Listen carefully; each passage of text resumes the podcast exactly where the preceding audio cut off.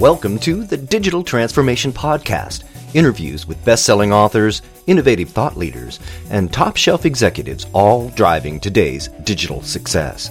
This is the show that will help you take advantage of digital transformation to build your business and career. I'm your host, Kevin Craine, and I'm so pleased that you're listening. Our guest today is Lucas Hendrich, Chief Technology Officer at BairesDev.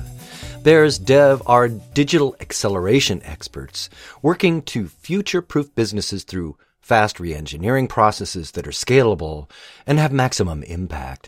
Their software development services specialize in end-to-end delivery of tailor-made technology solutions for startups and small and mid-sized businesses as well as enterprises. They've worked with many big brands that we know like Burger King and Salesforce and Volkswagen, Johnson & Johnson, and many more. And we're here talking about digital transformation, process reengineering, and software development. Lucas Hendrich, welcome to the Digital Transformation Podcast. Now, it's no secret that the business world has been disrupted greatly over the last 18 months spurring increased demand for solutions and approaches that further digital transformation. Indeed, by 2024, the direct investments into digital transformation are projected to reach over 7.8 trillion US dollars. 62% of CIOs say that accelerating their digital transformation is their top priority in 2021. In your view, what are the top considerations that business leaders should keep in mind when digitizing their operations? Kevin, that's a great question, and um, in in some ways, um, I, I responded to, to, to a similar question in a webinar uh, a couple of months ago um, because um, you know the general pace of things during during the pandemic has either slowed to a glacial pace in some areas, and some areas accelerated to a great degree. And the digital transformation um, journey, let's say, um, is an area of, of, incredible acceleration in the past 12 months. Um, in part because of, of shifting demand, shifting um, market opportunities that, that have presented themselves, and then also uh, businesses that have to pivot to new models in in a, in a very agile way. Um, I also think that digital transformation is, um, you know, it, I think we're in a different era of digital transformation that I like to call digital acceleration and uh, and possibly data transformation because um, you know when I think about um, or you know uh, just thinking of in general you know most companies these days is table stakes to have digital offerings digital assets to have a certain amount of internal muscle um, around um, even you know software development best practices uh, even if that's not the core competency of a business.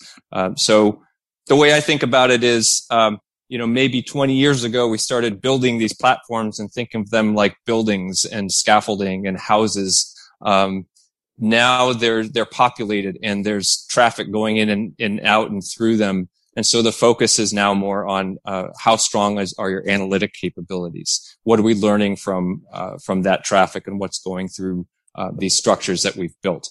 So having um, uh, building more competency around uh, you know, data analysis and then, you know, to a certain degree, even, you know, enabling machine learning, um, and other, um, and other types of, of, approaches. I hesitate to say AI because that's so broad. Um, but certainly utilization of, of all that data that's flowing through these systems now. Um, so I think that kind of transformation is really what's occurring and what I'm seeing as, as kind of a, uh, kind of a major shift.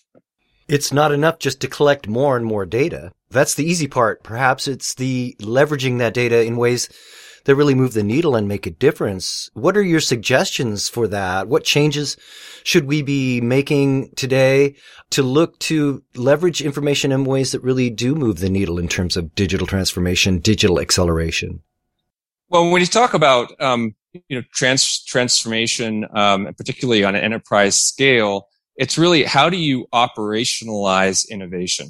And so one, one thing I often say is that ML ops is the new DevOps. So what I mean by that for those that, that, um, you know, don't, don't work in, in, in, in this sphere, uh, this tech sphere is that, um, you know, DevOps is, is, um, uh, uh, an approach or you could call it even a culture, but it's a way of, of, of unifying your developers creating the software and the and the people that are su- supporting that operationally um, into one flow, into one organization.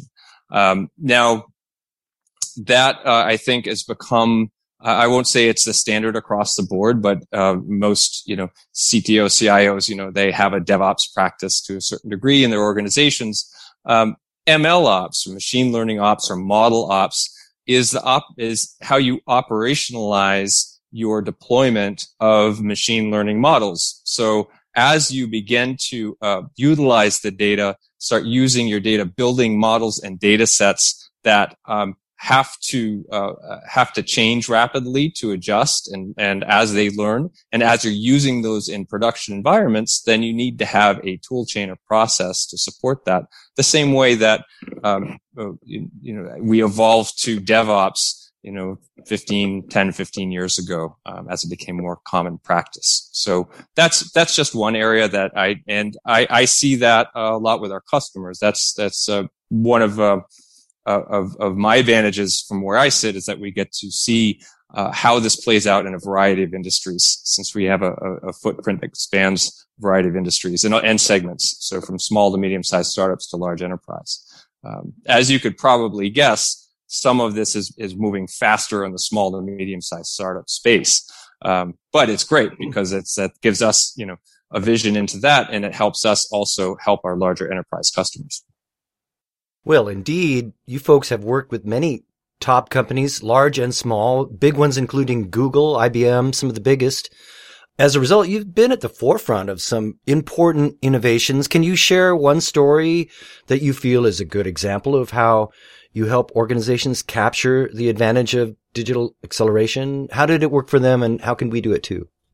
Sure. Um, so, um, I, I, one story I like to tell is, um, uh, it, it's pretty dramatic because of the you know there are industries that that um, by nature of you know regulation um, and, and, and other factors uh, they they've really you know remained 20 or 30 years behind the curve as far as um, you know uh, how other companies have adopted technology. Um, we began working with a subdivision of Rolls Royce um, that's it now has been uh, purchased by Westinghouse um, that basically makes hardware and software for nuclear power plants. And they, they engaged us because uh, they wanted to develop a mobile app um, that would um, serve as kind of a flagship that would also you know, give them a certain competitive advantage in within their market space. Um, and uh, they had processes and and to a certain degree uh, a, a tool set of technology that was literally 30 years old. So it wasn't just a simple matter of building an app. It was um, teaching, upskilling an organization, and uh, and doing it in a way that um, you know we didn't have the option to move fast and break things. We're talking about nuclear power plants, so uh, with a very high degree of obviously security um, and and obviously operational integrity and and uh, you know focus on process. Um, so um, we did that in about six months. Uh, we leveraged their mobile app as well as um, upskilled their organization in uh, what would be considered, I think, um, uh, modern practices in software development and continuous integration. Um, and uh, and it was a fascinating journey for me because I got to see the internal workings of uh, and learn a bit about uh, nuclear power, which which is pretty fascinating too. Um, so can you describe that app? Rolls Royce in nuclear power and a mobile app. I mean, that's, that's an, that's not a story I expected to hear. Um, can you describe how does that mobile app help Rolls Royce in that industry build a competitive advantage? The simple version is that, um, you know, a nuclear power plant is, has a command and control, uh, centralized command and control. So taking any chunk of that and making it mobile um, opens up a variety of opportunities. Um, you know, one of being um, allowing people to monitor things um, in in different spaces that might be physically safer. Um, and then another is just having uh, having the capability of responding faster to, to different events, things of that nature. Um, you say that organizations need to decouple their digital business transformation from core IT functions in order to really be effective at revamping their their technologies and gaining value from company data. How so? Can you explain? Well, so so I think um, you know these these aren't necessarily new thoughts. I think I think this is um, something that that you know you hear in different ways. Um, but you know the traditional CIO or CTO role in a large enterprise um, is uh, first it's it's traditionally it's a centralized IT is a centralized activity. So um, you have people that are essentially keeping email going, uh, essentially keeping the lights and plumbing working from a digital perspective in an organization, making sure everyone has working laptops and things of that nature. Um, but they're also responsible for innovation. So they're they've got operational responsibilities as as well as essentially uh, creating new revenue, or ideally creating new revenue. Um, so having that centralized, um, and I'll, I'll, I'll just go to an anecdote. Um, a colleague of, of mine and I were were talking about this. I have a colleague that works in a large large bank, and uh, part of, of of his purview is to promote innovation. But at the end of the day, 80% of, of effort is really spent around, um, you know, the amount of, of meetings and planning, um, orchestration around maintaining sort of legacy processes, um, and, and really focused on, on tactical operational activities as opposed to having any kind of, uh, uh, you know, space for, for blue sky thinking about, you know, how can, how can we really apply technology to generate new revenue and, and find new opportunities? Um, so it's, it's a very general case, but I think the, you know, what, what happens sometimes is that you know, business units will kind of go rogue and, and, and find their way to innovation um, because of frustration over the, the time it takes to work with a, a centralized kind of IT. Um, now, I think there are, you know, I, I, I don't want to disparage any organization that has centralized an activity that maybe uh, that makes sense and is and is uh, you know what works in that organization. But I do think there are some merits to decentralizing activities, um, to maybe shortening uh, planning cycles to be able to respond faster to, to market changes, to customer preference changes, to uh, unexpected changes like pandemics. Um, that um, you know, I think I think that there's a strong case for that.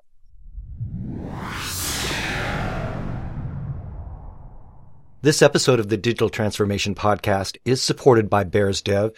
Bears Dev are digital acceleration experts working to future-proof businesses through fast re-engineering processes that are scalable, that have maximum impact. Their software development services specialize in end-to-end delivery of tailor-made technology solutions for startups, small and mid-sized businesses, and enterprises. They've worked with big brands that we know like Burger King, Salesforce, Volkswagen, Johnson & Johnson, and many more. And now is your opportunity to leverage their expertise. You can find out more at bairesdev.com. That's B-A-I-R-E-S, bairesdev.com. You're listening to the Digital Transformation Podcast. Our guest today is Lucas Hendrich, and we're talking about digital transformation and process reengineering and how to future proof our organizations. Today, Lucas is the chief technology officer at BairesDev.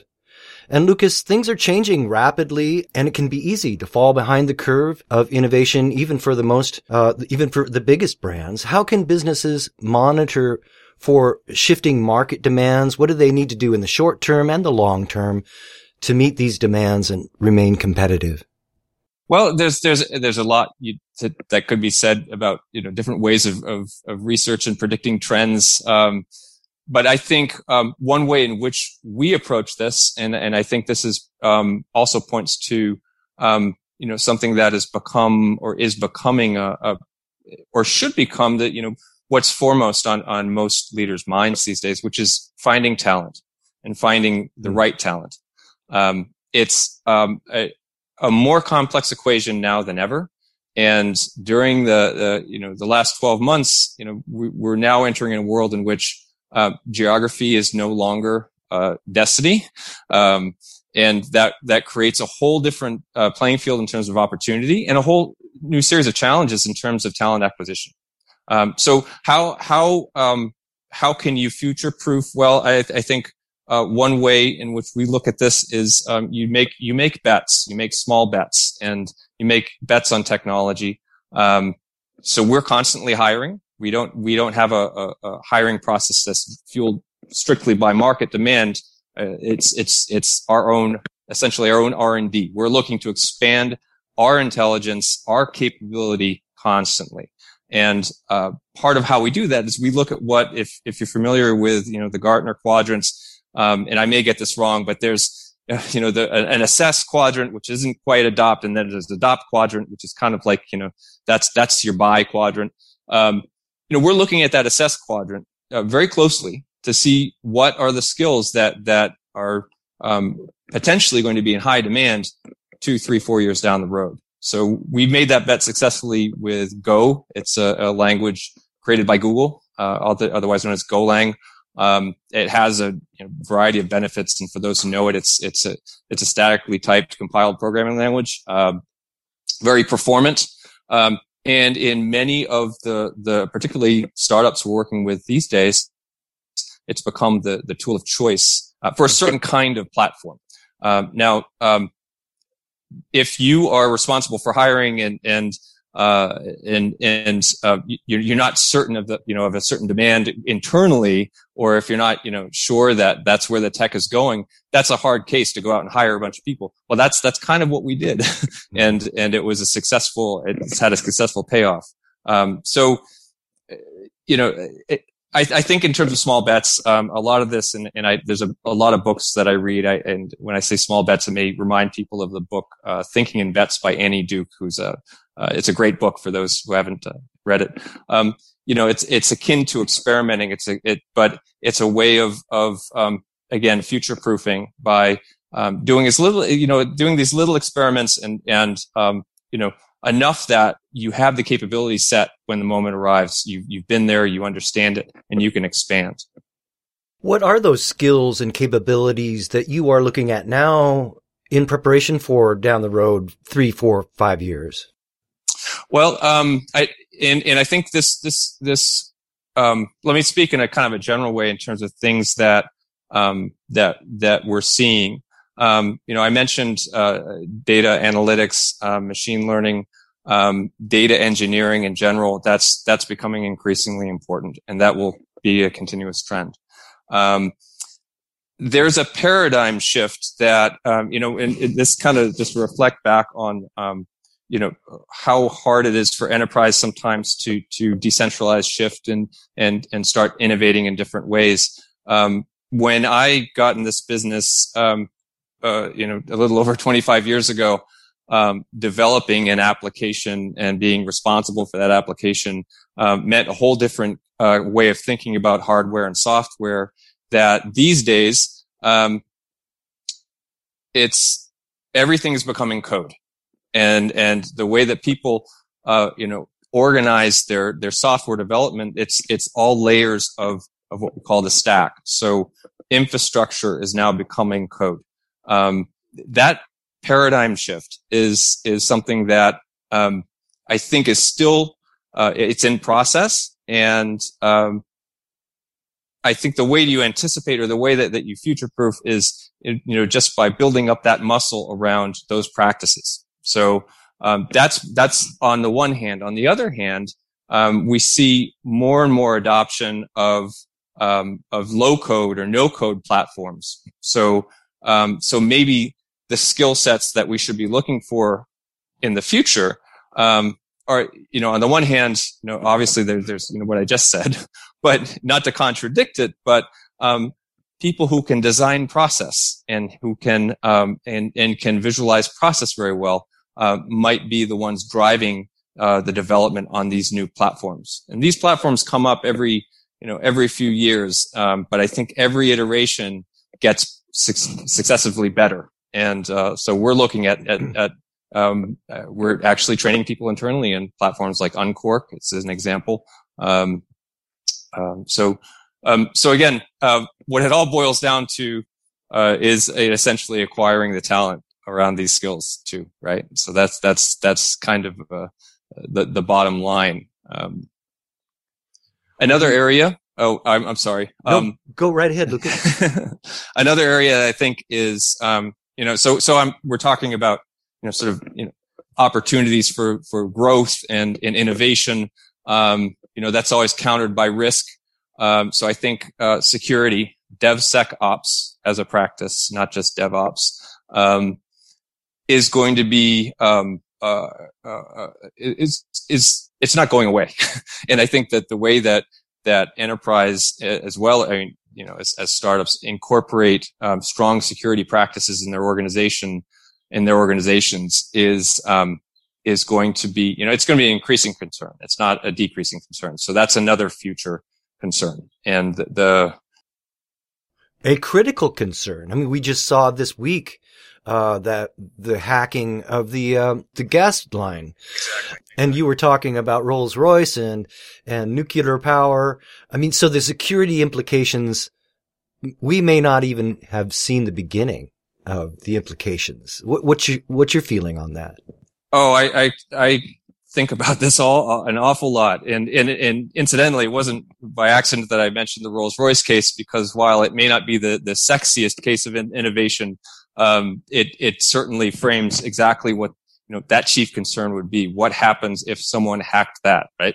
Um, yes. Um, and, and to your point, um, the disruption and, uh, you know, was felt all up and down the East Coast, um, getting gasoline this week. Um, so I think what I've learned, um, as far as or how maybe how I think about about security. You know, many of these famous hacks and breaches um, were a combination of things. Social engineering being top of the list. So usually there's some weak human link. It's not because humans, you know, do a bad job or want to do a bad job. It's just because we're humans. You know, we're, we we we have certain drawbacks. So right. we're the easiest link in the chain to exploit. So I I think essential reading for any CISO. Um, and, and, uh, and, and again, I'm, I'm, I have a multidisciplinary approach to technology and to life. So these aren't tech books. Um, anything on behavioral economics, um, thinking fast and slow by, by Danny Kahneman. Um, you know, uh, even a, a, a, book called How Con Games Work, which I, I found at an airport and read on a plane. Um, teach you a lot about you know the potential vulnerabilities to your organization that aren't even technical. Mm-hmm. Um, someone can do an awful lot more damage uh, walking into an office with you know uh, using an access card than than spending hours trying to hack a network.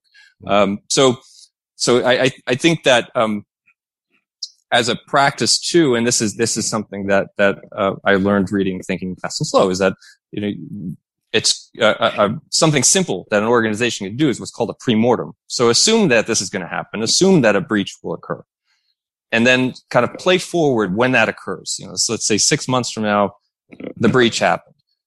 What does the post-mortem look like going to that moment? You know, what does the war room look like? What are we going to be saying? Who who are we going to be blaming?